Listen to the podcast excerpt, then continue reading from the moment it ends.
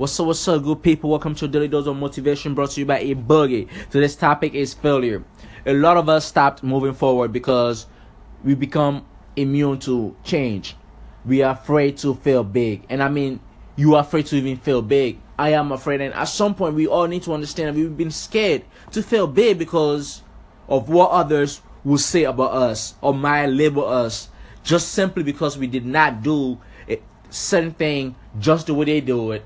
So then they, they label us as failure. But what you need to understand is failure is not permanent. What makes it permanent is our mindset, our perception of what failure truly is. And we each to his own. Understand that. But also, you need to know that change or progress comes after failure. When was the last time you failed? Do you find yourself comfortable with, with non risk takers? That you've become so like, oh no, I'm not gonna try. Maybe they might judge me. They might say that. So what? What they say? What do you know about your dream? What do you know about feeding your family? What do you know about the struggle that you're going through and the pain that you have to wake up in the morning just to look at yourself in the mirror, knowing that you deserve better, but you still haven't yet achieved it because you want to provide for your family? What do you know about that? You need to understand that nobody paying your bills. So if you're gonna fail, fail forward. And don't be scared to fail forward and don't be scared to be committed and disciplined through the course of it.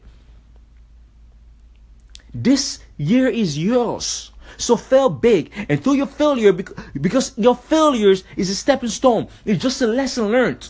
From your mistake, you learn a new wisdom. You add up to your years and you moving forward. Guess what? That bag is coming in. That mansion is coming through. That Porsche you want to buy or that Lamborghini or Rolls Royce or whatever you want to buy. The place you want to travel to, you can do it.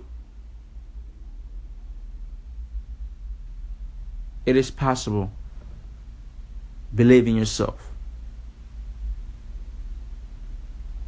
And you can achieve it. Peace and blessings. Happy Valentine's Day to you. Pump Pumped 2018.